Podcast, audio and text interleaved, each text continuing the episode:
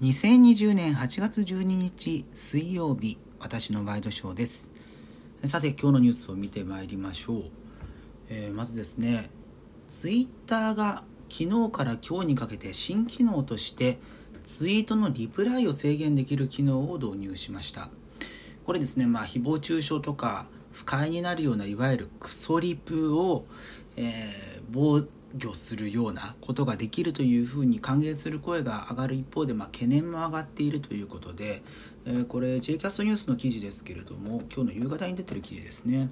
えー、使い方としてはツイートする前に全員が返信。フォローしている人たちがだけが返信、えー、指定したアカウントのみが返信の3つの選択肢が表示されてリプライを送れるユーザーを制限できると。まあ、その代わりですね引用リツイートと呼ばれるコメント付きのリツイートについては排除できないというような形になっています。で発表の文によりますと、まあ、5月から試験的に一部のユーザーに機能が開放されていたんですがその結果より意味のある会話を促進しながらさまざまな視点に触れることができる。嫌がらせに直面している利用者はこうした設定が非常に役に立つなどと肯定的な意見が目立って本格導入に至ったというふうになっています。まあ、これ歓迎するところもあるという一方でですねそのなんだ、えー、かなり精査された意見しか目に入らないと、まあ、都合のいい情報ばっかり流れてくるみたいなことになりうるんじゃないかとか、えー、引用リツイートで批判誹謗中傷等々が来た場合には対処できない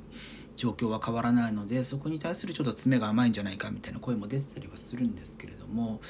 まあ、私がこのニュース見て、まあ、導入されているのを、まあ、まだ使ってはないですけれども、まあ、僕もあんまり使わないかなという感じがありますね。まあ、そうした誹謗中傷特に SNS でのそういうものって、まあ、根本的な問題としてはえそういう考えに至るインターネットの向こう側で目に見えない相手だからこそ、まあ、平然と石を投げられるみたいないうようなところが問題の本質にあると思うので、まあ、今回のようにこうリプライ飛ばせる人を制限するという形だけで、まあ、解決策にはならないというふうに思うからなんですよね。まあ言ってみればそのクソリプに蓋をするみたいな臭いものに蓋じゃないですけどそうした感じの効果にしかなりえないんじゃないかなという気がしているのでもっとそのリテラシーとか、まあ、最近あんまり言わなくなりましたけどネチケットとか、うん、そうしたものの向上を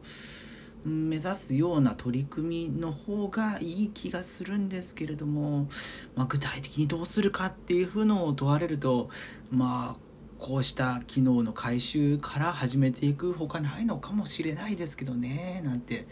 えー、改めてちょっと SNS の闇光と闇の部分っていうのを考えるような、えー、今日一日でございました。ということで2020年8月12日水曜日私のワイドショーでした。それではまた明日。